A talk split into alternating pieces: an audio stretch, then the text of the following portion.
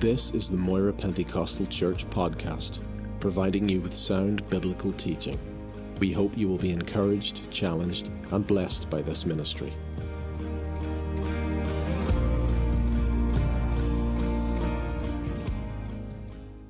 So I want you to come with me uh, today to uh, the book of Esther. The book of Esther, which is the 17th book in the Old Testament, or if you work backwards from Psalms, uh, Job, Esther, and uh, turn to Esther chapter 1. The story of Esther is one of those uh, stranger than fiction stories. You literally could not make it up. The best Hollywood scriptwriters have never written such an intriguing, gripping tale as this. There's so many undercurrents that are going on in this whole story. Massive egos are on display. There are long festering racial hatreds that come to the fore. There are drunken parties by the leading politicians of the day until things hasn't changed too much in all these years. And there's a megalomaniac king uh, who is cruel and capricious and who makes decisions on a whim, uh, usually when he's drunk.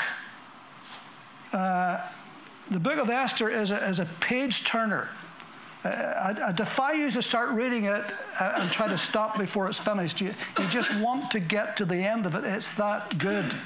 And in the middle of all of this, here, there's this young, beautiful orphan Jewess girl uh, called Esther. And she enters a worldwide beauty contest and wins it and became the wife of the king of Persia. See what I say? You couldn't make this up, but it actually literally happened. And not only that, but she went on then to save her people, the Jews, from a Holocaust that was orchestrated by a rabid anti Semite.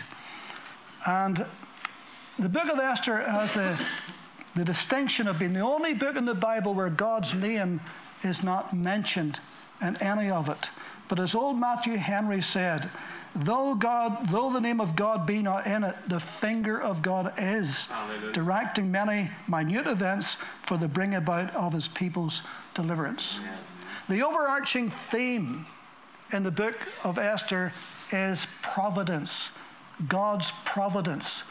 Simply put, that means that God works behind the scenes of lives of people, working out His purposes for His glory and for their good.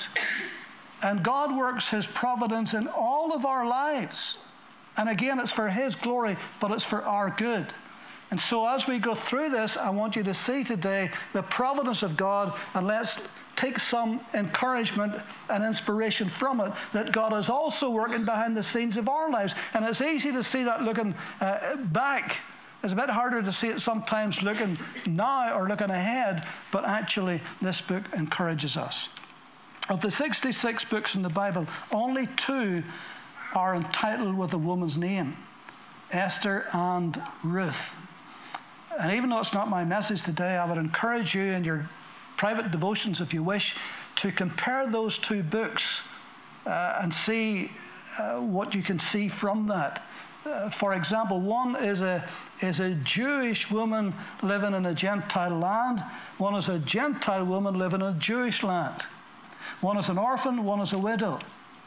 One is penniless, living beside barley fields, and one is super rich now, living in a palace of a king. And so there are some differences. And Ruth, as you know, went on to be the great grandmother of King David, uh, and actually is mentioned in the very lineage of Christ in the Gospels. And that Esther goes on uh, to save uh, many, many of David's descendants because she saved them uh, from this Holocaust. And so, in a moment, we're going to begin to read this amazing story of Esther beginning in chapter 1.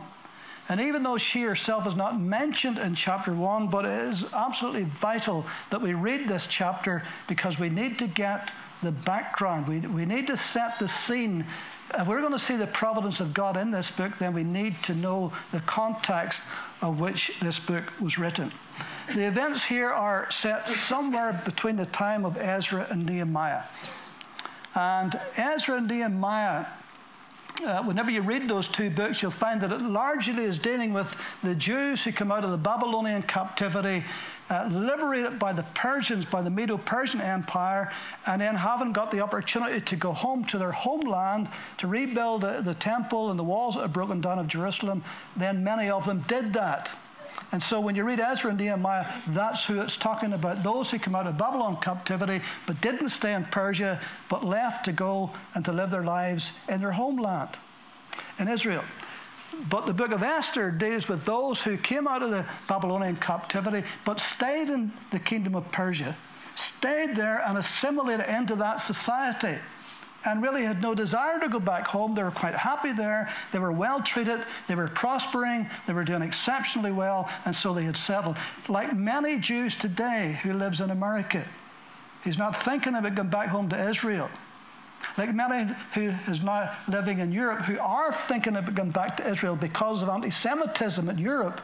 And if anti Semitism rises its ugly head in America in a big way, you can be sure it will draw them back uh, to their homeland. And actually, it's not my subject this morning, but God is drawing his people from all over the world back to Israel.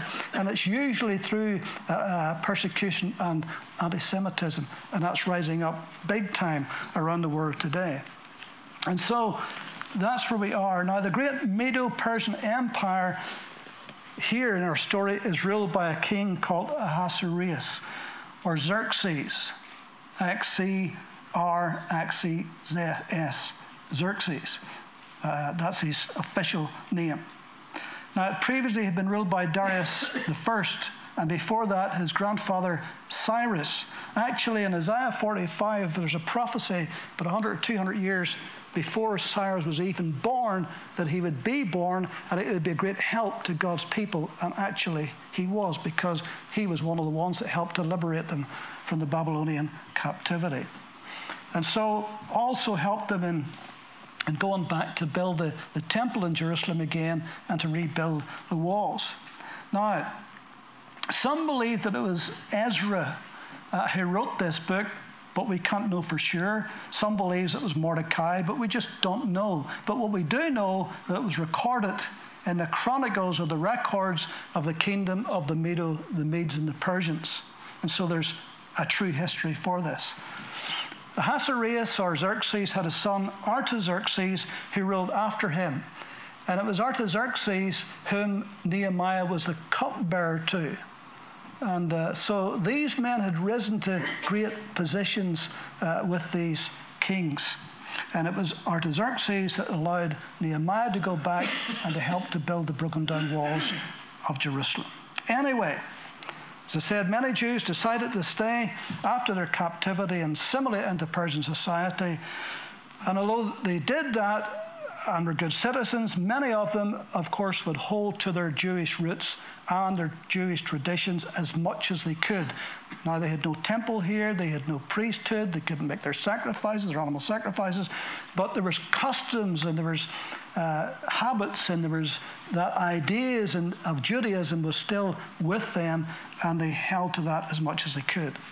Mordecai, a Jew, he remained and ended up working in the courts of Ahasuerus. And, and if I could put it this way, he became like a civil servant uh, at the gates of the palace. That's where the, that's the place of where decisions were made, uh, particularly among leaders at that time. And he was the one who raised up as his own child his little cousin, his little cousin Hadassah. Hadassah was Esther's Hebrew name. Uh, Esther means she was called after a pagan goddess, a star, and so and she was a star actually in this story. But he raised her up. Her mum and dad died. Uh, his uncle and aunt. He raised her up to be as his own, and uh, that's how she gets into this story here. And by the way, the the geographical area we're looking at in this story, uh, present day would be Iran and Iraq. Uh, up until the, the Shah of Persia was deposed in 1979 by an Islamic revolution under Ayatollah Khomeini. Up until then, that was a long lineage all the way back to what we're reading here. So you're going back two and a half thousand years. And so Iran then is, is, is a massive nation, but that was part of the Persian Empire, ancient Persian Empire, and Iraq, which was only come into being in 1920, that was also part of it. And in fact, we believe, historians believe, that the palace Shushan that we're going to read, about here was about 250 miles southwest west of current day Baghdad. And so, oftentimes when you're reading the Old Testament, you're reading about the Middle East, and these countries and nations are still here today. And lots of the ancient enemies then of Israel are the ancient or the modern enemies today that still is going on. So let's then, with that background in mind, and it's important to take those few minutes to tell you that, let's begin to read here uh, from chapter 1. Now it came to pass in the days of Ahasuerus, this was the Ahasuerus who reigned over 127 provinces from India to Ethiopia. Ethiopia. So from North Africa to India to the Middle Eastern countries in between, this was a massive empire. This was a world superpower of its day. And in those days when King Ahasuerus sat on the throne of his kingdom, which was in Shushan, some of your Bible translations may say Susa, it means the same thing, which was in Shushan, the citadel. Uh, the citadel was a, a, a fortified palace, if you will, raised up on a plateau. Uh, and this city, historians tells us, was seven miles in circumference. So this was a huge city, and he had this summer residence built here in the plateau for all to see. He had other places and other cities and other residents, but this is the one uh, that's favoured here. That in the third year uh, Uh, sorry, in the third year of his reign, he made a feast for all his officials and servants, the powers of Persia and Media, the nobles and the princes of the province being before him. Then he showed the riches of his glory, of his glorious kingdom, and the splendor of his excellent majesty for many days, 180 days in all. Here is the longest recorded party in history. Six months it lasted. And he invited all of his nobles and all of his high ranking officials from all of his provinces, from North Africa to India and everywhere in between. Now, whether they all came at once or whether they came uh, from time to time uh, as suited, but there was this ongoing night and day party. Can you imagine that for six months on ending? And when uh, this, this historians tells us, by the way, that this was. Uh, a, a time uh, when there was wars with Greece. His father Darius uh, fought a couple of wars with Greece and was soundly beaten, come back with a bloody nose. But now this king, his son Ahasuerus, he wants to go against Greece himself again to take revenge, but he needs help to do that. So he's wining and dining all these officials from all of his provinces to try to soften them up and get them on board when they go to attack Greece. And so he wines and dines them in order to do that. And when these days were completed, the king made a feast lasting seven days for all the people who were present in Shushan, the citadel, from great to small, in the court of the garden of the king's palace. And there were white and blue linen curtains fastened with cords of fine linen, and purple and silver rods, and marble pillars. And the couches were of gold and silver on a mosaic pavement of alabaster, turquoise, and white and black marble.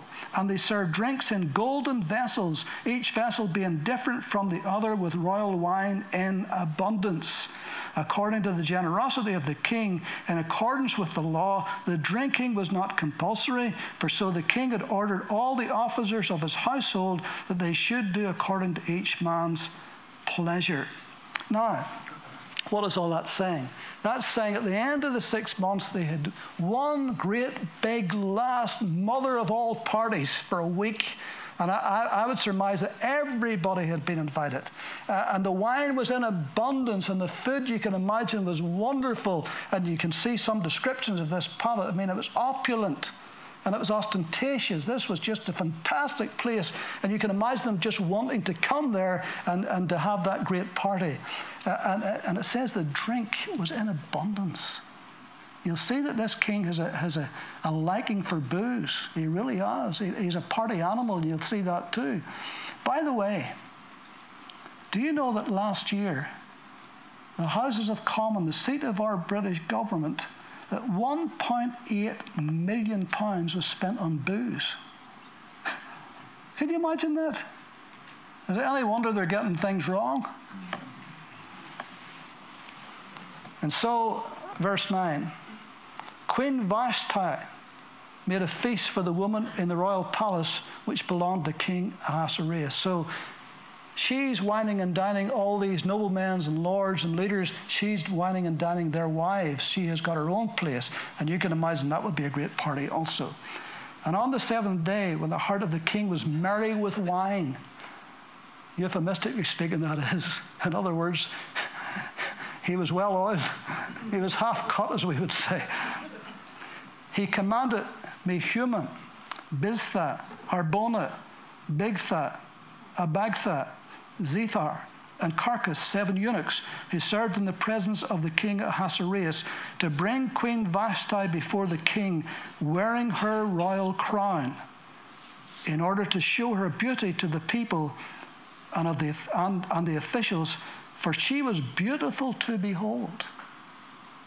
Now you can imagine that she was beautiful to behold because he had the pick of anybody he wanted. And he was going to pick the best. But the word goes out that he wants her to come and show herself with her crown to all his officials. And this woman, you'll see in a moment, had a lot of courage, a lot of guts, because she refuses. And to dare to refuse anything the king requested was a very dangerous thing to do. Because this king, and I'm sure she knows this and has seen this in her lifetime, this king could have you executed in the blink of an eye and wouldn't even give it a thought. So the question is why why is she refusing to come? Now the Targum uh, which is Aramaic expansions and insights into the Hebrew scriptures that are oral and spoken by the rabbis, the Targum implies, and this could be true, that he just didn't want her to come in clothed with her crown, but to be completely unclothed, wearing only her crown. It had to be something drastic for her to refuse. And even though she was a pagan, at least she had some sense of morality and decency, where she was not going to go in in front of that crowd of leering, lecherous, drunken men to ogle at her. She put her foot down and said no. One commentator says this was the beginning of women's lib. But I don't know whether it was or not. But anyway, listen what happens. Then the king said to the wise men who understood the times, for this was the king's manner toward all who knew law and justice, those closest to him being Carshena and Shethar and Amadtha and Tarshish and Meres and Marsena and Memucan, the seven princes of Persia and Media. This was his privy council, as it were. These were his top advisors, who had access to the king's presence and who ranked highest in the kingdom. What shall we do to Queen Vashti according to the law? Because she did not obey the command of King Ahasuerus brought to her by the eunuchs. This man had a massive ego. And he's highly embarrassed. And his ego, he has to deal with this. He can't just let this slide. So he wants advice. What am I going to do? And Memucan answered before the king and his princes Queen Vashti has not only wronged the king, but also all the princes and all the people who are in all the provinces of King Ahasuerus. All, all their wives were in the other room when she's refusing. For the queen's behavior will become known to all the women, so that they will despise their husbands in their eyes when they report King Ahasuerus commanded Queen Vashti to be brought in before him, but she did not come. This very day, the noble ladies of Persia and Media will say to the king's officials that they have heard of the behavior of the queen. Thus, there will be excessive contempt and wrath. If it pleases the king, let a royal decree go out before from him, and let it be recorded in the laws of the Medes and the Persians, so that it will not be altered that Vashti shall come no more before King Ahasuerus. And let the king give her royal position to another who is better than she and when the king's decree, which he will make, is proclaimed throughout all his empire, for it is great, all wives will honor their husbands, both great and small. Really? They're going to make a law that every wife will have to obey their husbands. Uh, I wonder how that worked. I wonder how that turned out. But that's what they're going to do. And the reply pleased the king and the princess and the king did according to the words of Memucan. Then he sent letters to all the king's provinces, to each province in its own script, to every people in their own language, that each man should be master in his own house and speak the language of his own people. Now, isn't it interesting? Here's an ancient king making rules and laws to govern families. Does that sound familiar? Here we are in the 21st century, and we have governs, governments making laws on how families should be ruled. Nothing much has changed, sure hasn't. Now, this is all in the providence of God. The fact that this woman refused, even though she was a pagan, she had some decency not like some of the so called celebrities today who would strip of a drop of a hat if they thought it would get them on the front page of the paper. At least she had some morality. But all of this was in the providence of God to bring about His purposes. God can use anybody to bring about His purposes, Hallelujah. even pagans and even pagan kings. Amen. Now, between chapter 1 and chapter 2, three years have elapsed, in which time he attacked Greece and was soundly defeated, like his father before him. And so he's back in his kingdom again. And after these things, when the wrath of King Ahasuerus subsided, he remembered Vashti and what she had done and what had been decreed against her. Now he's, he's lost his war that he wanted to win. He's lost his wife. He's not in a good mood. And despots who are in a bad mood are dangerous people. And those counselors around him knew that. They didn't want him to be in a bad mood for any reason. Because if he was in a bad mood, then any move they made could be a wrong one and be off of their heads. Verse 2 Then the king's servants who attended him said, let beautiful young virgins be sought for the king, and let the king appoint officers in all the provinces of his kingdom, that they may gather all the beautiful young virgins to Shushan the citadel into the women's quarters under the custody of, of. Of Hegai. Then the king's eunuch, custodian of the woman, and let beauty preparations be given them. Then let the young woman who pleases the king be queen instead of Vashti.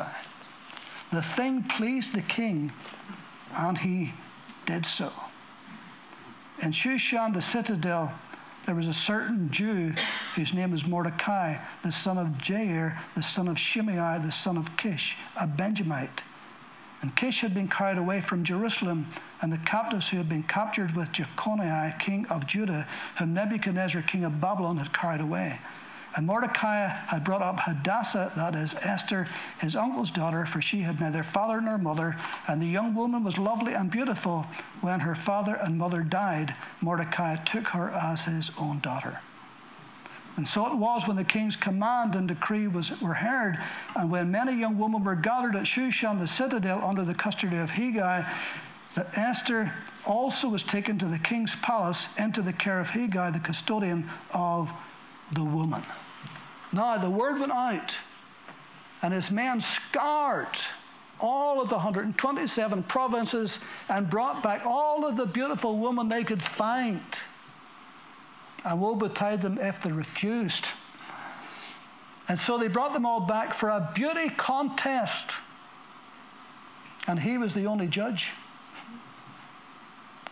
But little did he know, little did Mordecai know, little did Esther know.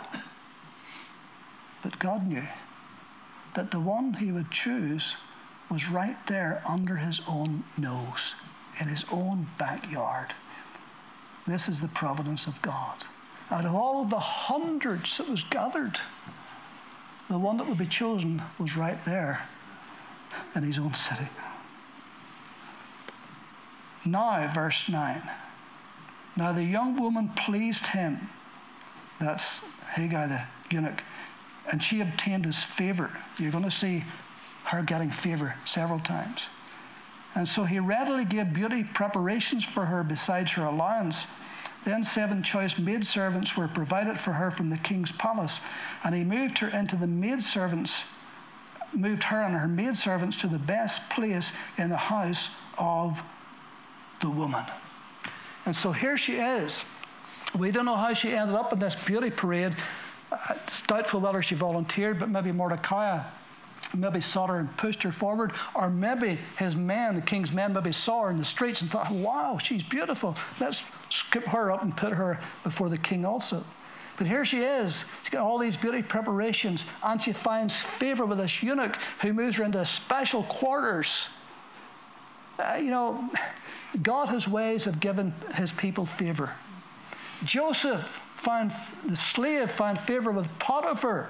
He found slave with a jailer, and then he found slave with a pharaoh.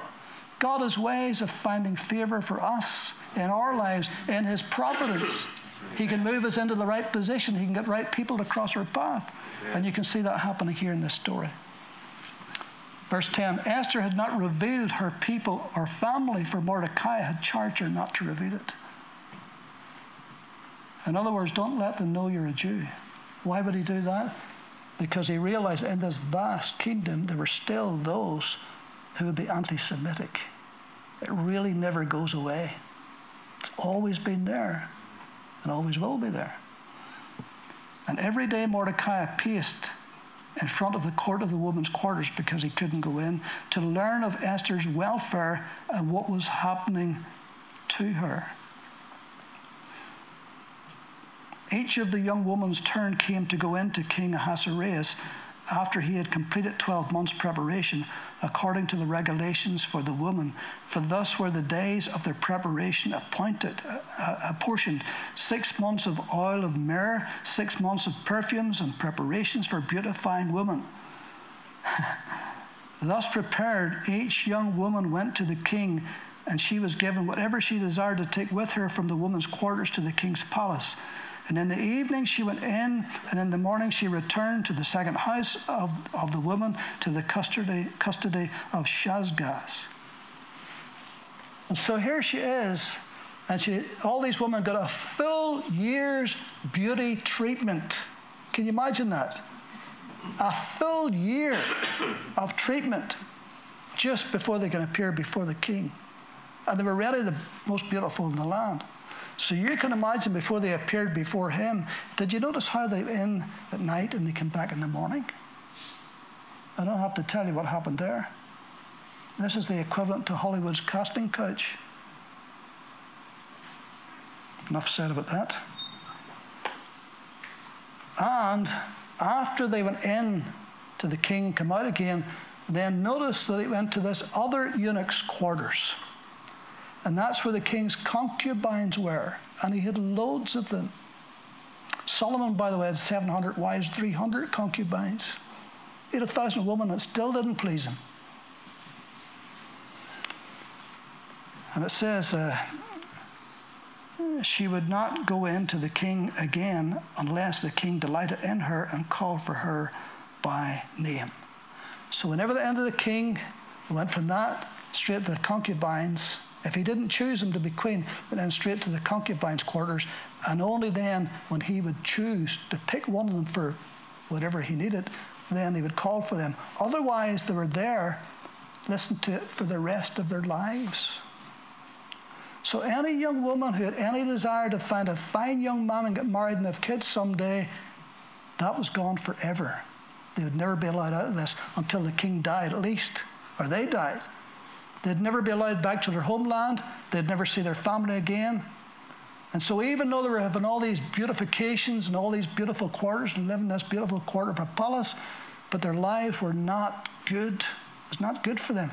So, whenever Esther is put forward, I mean, if Mordecai was the one who put her forward, he's taking a massive risk here. Because if this doesn't work out, he'll never see her again. She'll never, ever be allowed out of the concubine's quarters unless the king sends for her. So this is a big, big risk that's been taken. Now the turn came for Esther, the daughter of Abihail, the uncle of Mordecai, who had taken her as his daughter to go into the king. She requested nothing but what Hegai, the king's eunuch, the custodian of the woman, advised.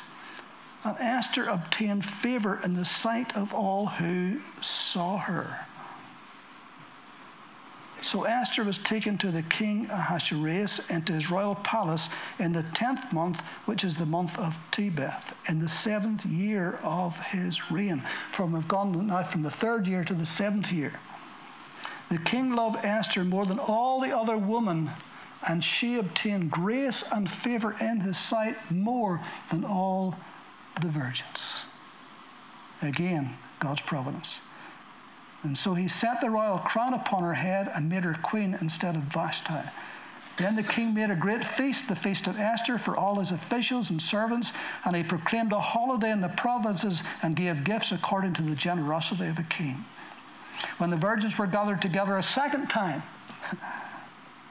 so he's not looking for a queen this time, he's got one, but he's just looking for more for his harem.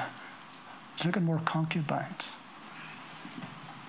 When virgins were gathered together a second time, and Mordecai sat within the king's gate. Now Esther had not revealed her family and her people, just as Mordecai had charged her. For Esther obeyed the command of Mordecai as when she was brought up by him. In those days, when Mordecai sat in the king's gate, two of the king's eunuchs, Bigthan and Teresh, doorkeepers, became furious and sought to lay hands on King Ahasuerus. In other words, they conspired to assassinate him. That's what that literally means. For whatever reason we don't know, there's some political intrigue going on, as always there is even today. And so the matter became known to Mordecai, who told Queen Esther, and Esther informed the king in Mordecai's name. So she met immediately the king and says, Hey, Mordecai has sits at your gate, found out about this conspiracy about two men that wanted to assassinate you. And she made sure that she mentioned his name. Not she didn't say, I've done this, but he has done this. And when an inquiry was made into the matter, it was confirmed, and both were hanged on a gallows. And it was written in the book of the Chronicles in the presence of the king. Now, that little line there, it was written in the book of the Chronicles in the presence of the king, is absolutely vitally important to this story. Sometimes you read these little things and it's like a throwaway line, but every word is inspired by the Holy Spirit. And this is also to show us, later on we'll see, the providence of God. It had to be written in the Chronicles of the King. And after these things, do you know what? I, would love to go into chapter 3 and continue. I would really love to, but I'm not going to. And I tell you why, because if I start it, I have to finish it. Uh, and I can't finish it this morning, so I'm going to have to leave you hanging. But that's all right, you can come back tonight. I'll not object to that. Let me tell you something. See, tonight, this is the best part. And it's so funny, actually.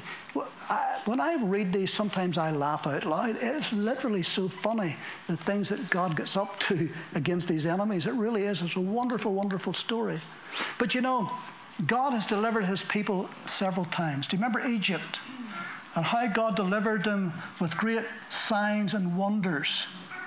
You remember how he brought those ten plagues and how he led the people out uh, into the desert. And I took care of them, a great pillar of cloud by day and a pillar of fire by night. And how he them, led them over the Red Sea and opened up the Red Sea before them. And how he got water out of flinty rock that slaked the thirst of two million people. And how he gave them manna, angels' food from heaven, it says in the Psalms. He gave them that in the wilderness. He delivered them with signs and with wonders. But you don't find that in the book of Esther. No, no. He delivers them with providence. Not with spectacular signs and wonders, but by quietly moving behind the scenes. Like a great chess player moving the pieces until his enemies are trapped. The reason why I say that to you is because oftentimes we we want God to do want an angel to appear or something spectacular to happen. And sometimes God will do the spectacular and the miraculous. And thank God He does. But more often than not, He's working behind the scenes quietly, moving things to favor us, to bless us in His providence. And so, this is a story of God's providence that we need to be encouraged by, to take to heart and say, Well, God, if you do that for them, you can do that for me. And He is doing it for us. Only often we only see it when we look back in our lives and say, That was God. That was the hand of God. That's how God did it. Sometimes it's hard to see looking ahead how He's going to do it, but we see looking back.